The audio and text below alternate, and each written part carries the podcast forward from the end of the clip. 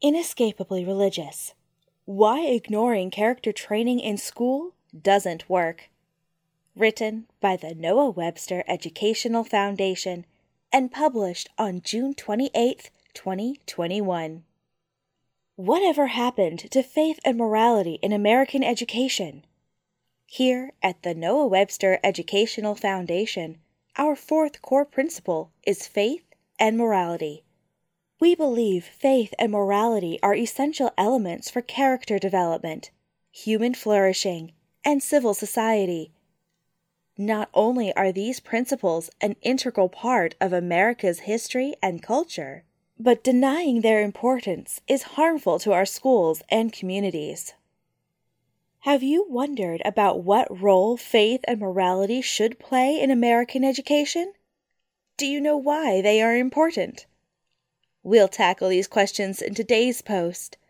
But first, let's talk about what we mean by faith and morality and how the two go hand in hand. Defining faith and morality. To break down the definitions of faith and morality, there's no better place to start than Noah Webster's 1828 dictionary. Webster defines faith as the assent of the mind to the truth of a proposition advanced by another, belief, or probable evidence of any kind. He describes morality as the doctrine or system of moral duties, or the duties of men in their social character, ethics, or the practice of the moral duties, virtue. To compare the two definitions, Faith is a system of beliefs, while morality is a system of moral obligations directing how we interact with our neighbors and society. The two coincide because what you believe inevitably shapes your morality. Until recently, people believed faith and morality were inseparable. Faith and morality in American education. Take a step back in time to the Revolutionary War period when our nation came into being. There we meet Noah Webster, the father of American scholarship and education. Webster served as a soldier during the Revolutionary War and supported the birth of the new nation. As a lexicographer, his most notable works include his dictionary and his textbook, The American Spelling Book. Traditionally published with a blue cover, it was often simply referred to as the blue backed speller.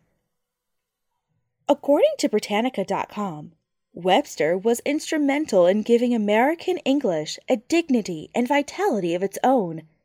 Both his speller and dictionary reflected his principle that spelling, grammar, and usage should be based upon the living, spoken language rather than on artificial rules. He also made useful contributions as a teacher, grammarian, journalist, essayist, lecturer, and lobbyist. From America's inception, faith and morality featured in education. In the following sections, we will examine faith and morality in education in the 1700s, 1800s, 1900s, and 2000s to compare each century's approach. Faith, Morality, and Education in the 1700s. Noah Webster published his Blue Back Speller in 1783. Teach U.S. History describes it as a popular textbook for children, selling 100 million copies by the end of the century. It not only taught students how to read and spell, but also provided lessons on subjects such as morality and the principles of American government Teach U.S. History explains. This last was particularly close to the heart of Webster's work, for through his dictionary, speller, and other educational work, he hoped to create a distinctly American culture and language. In Webster's blue backed speller, students found sentences such as the following God will bless those who do his will. The preacher is to preach the gospel. God made the ear, and he can hear. The wicked know not the enjoyment of a good conscience. Men devoted to mere amusement misemploy their time. As you can see, students in the 1700s were no strangers to the concepts of faith and morality. Without a doubt, America was founded by individuals who supported faith and operated on strong morals. Faith, morality, and education in the 1800s. In the 1800s, American families were introduced to public schools. While the blue backed speller continued to make an appearance, another popular set of books came into popular use the McGuffey Readers. These textbooks further contributed to the American emphasis on faith and morality in education. According to The Advocate, the McGuffey Readers became cornerstones in establishing America's moral values. Although the books were not overtly religious, they did stress religious values and emphasize moral lessons intended to develop students into good citizens. For more than a century, the books encouraged moral values and conveyed a distinctly American cultural framework with an emphasis on allegiance to the nation. To illustrate the concepts, the McGuffey readers presented stories emphasizing strength of character, truth, and goodness. The stories distinguished between good and bad by introducing varying viewpoints on many issues and topics. And they concluded with morals often concerning goodness, truth, and untruth. Faith, morality, and education in the 1900s. The Pew Research Center provides a look into the 20th century's view of faith and morality. In the 1940s, the High Court invalidated the practice of having religious instructors from different denominations enter public schools to offer religious lessons during the school day to students whose parents requested them. The article goes on to state that four years later, in Zorach v. Clauson, the court upheld an arrangement by which public schools excused students during the school day so they could attend religious classes away from school property. Many other religious battles surfaced in the court system during the 1900s. For better or worse, the 1900s opened a conversation about where to draw the line between individual beliefs and public education. Faith, Morality, and Education in the 2000s. Now, in the 2000s, the news is full of reports of parents and children at odds with school administrators on the issues of faith and morality. For example, some people think that permitting biological boys who identify as female to use girls' restrooms is a moral issue. Other parents find themselves shocked at the images shown to their students under the banner of education.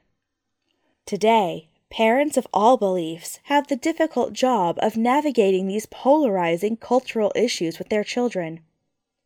What does one do when the teacher is posing one thought while you're trying to teach the opposite. Of course, this review of the 1700s to the present day is a mere glimpse of the history of faith and morality in American education. Why faith and morality matters. Faith and morality are inescapable per their definitions. Even for those who consider themselves non religious, we all hold to some system of ideas about the world around us. We all have obligations to our neighbors. If everyone carries around a system of beliefs inside them, character formation is a critical part of education. Why should moral behavior be taught in school? Consider the following thoughts Intellect, without the basis of morality, is counterproductive for a healthy society. Education, without the application of faith and morality, fails to inform the whole human experience. People are not just minds or just bodies. We are whole beings with a spiritual component. Instruction in faith and morality is primarily the responsibility of a child's parent or guardian. home values must be supported, or at the very least, not undermined at school.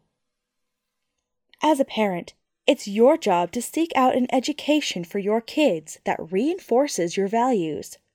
School should serve as an extension of your family, not an adversary whose teachings you're constantly having to fight against. What happens if your local school doesn't cooperate? While you should certainly teach your kids to show respect, kindness, and courtesy towards those who disagree with them, you have the right to raise your children according to your family's beliefs. This right includes your ability to remove your children from a negative or unhelpful educational environment if necessary. That's why school choice matters. That's also why you need to advocate for your child and know your family's rights. Here at NWEF, we want to provide you with the information and tools you need to stand up for your kids' education. Thanks for listening. Here at the Noah Webster Educational Foundation, we provide relevant conversations to educate and encourage you to engage with your local government and school system. Whether you're a parent, educator, legislator, or simply a concerned citizen, join the conversation today on our Facebook, Instagram, or Twitter, or visit our website at www nwef.org.